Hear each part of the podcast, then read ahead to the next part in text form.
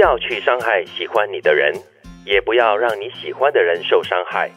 不要计较太多的得与失，要学会用一颗宽容的心包容对方的缺点与失误。我先说有可能有一点点偏离主题，但是当我看到不要去伤害喜欢你的人的时候呢，嗯我就想到了，你知道以前我们可能因为年纪轻啦。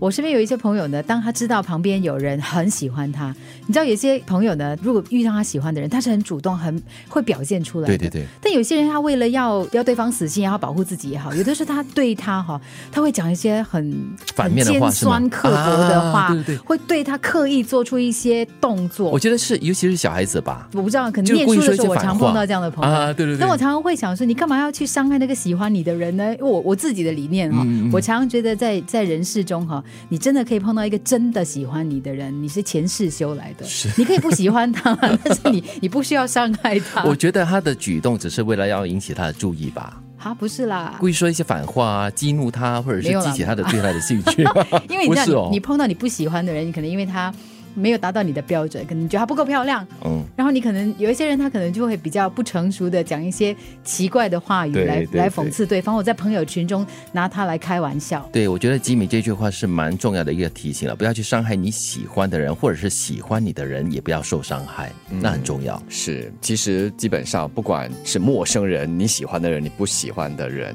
去伤害他人就不是一件很好的事情。对，呃，可以做到你不喜欢的人还可以不去伤害他，当然那是最理想的了。对啊我至少如果你这个人你不喜欢的话，你就远离他嘛，对，不至于去伤害他。他就是一种、呃自我保护的方式，对，可能是保护对方吧。就是你也是嗯可以不喜欢他，但是你伤害一个人，你不知道那个后果是什么的啊、就比如说，你可能我记得我听过一个我的外甥女的故事，嗯，她是说学校里面有一个女生，她很喜欢一个男生，但是这个女生有点有点垮呀、然后那个男生呢就 竭尽所有的力度哈、就是一直批评这个女生的外 表，结果这个女生心灵受伤。哦，很严重，她结果就厌食症，哇，所以要经历很长的治疗哦。那很不好。对对对，所以你看，嗯 有的时候你你不成熟的时候，你可能会讲很多奇怪的东西。，对，因为你爱他，结果变成他害了你。嗯，其实这句话的第二句啊，就是不要计较太多的得与失。我觉得是跟你喜欢的人，或者是喜欢你的人交往，我觉得在交往之间呢、不应该太讲究所谓的得与失，就是你付出的比较多，或者是我得到的太少了，这样子的一种比较方式。当然，我们之前也经常说到的了，虽然不计较。不过也不能过了头。当一方是一直在付出，对方就一直在收获的，就把它当做理所当然的一种对方的付出的话，嗯那也不对，因为这是非常失衡的一段关系。对，我觉得一段关系里面还要学会的就是一个有一个宽容的心，对对方呢要有一种包容了，不管是他的缺点还是他的优点。嗯优点的话，当然你会喜欢他多一点点，但是缺点的话，你可能跟他提了过后呢，他还是没有办法改变的话，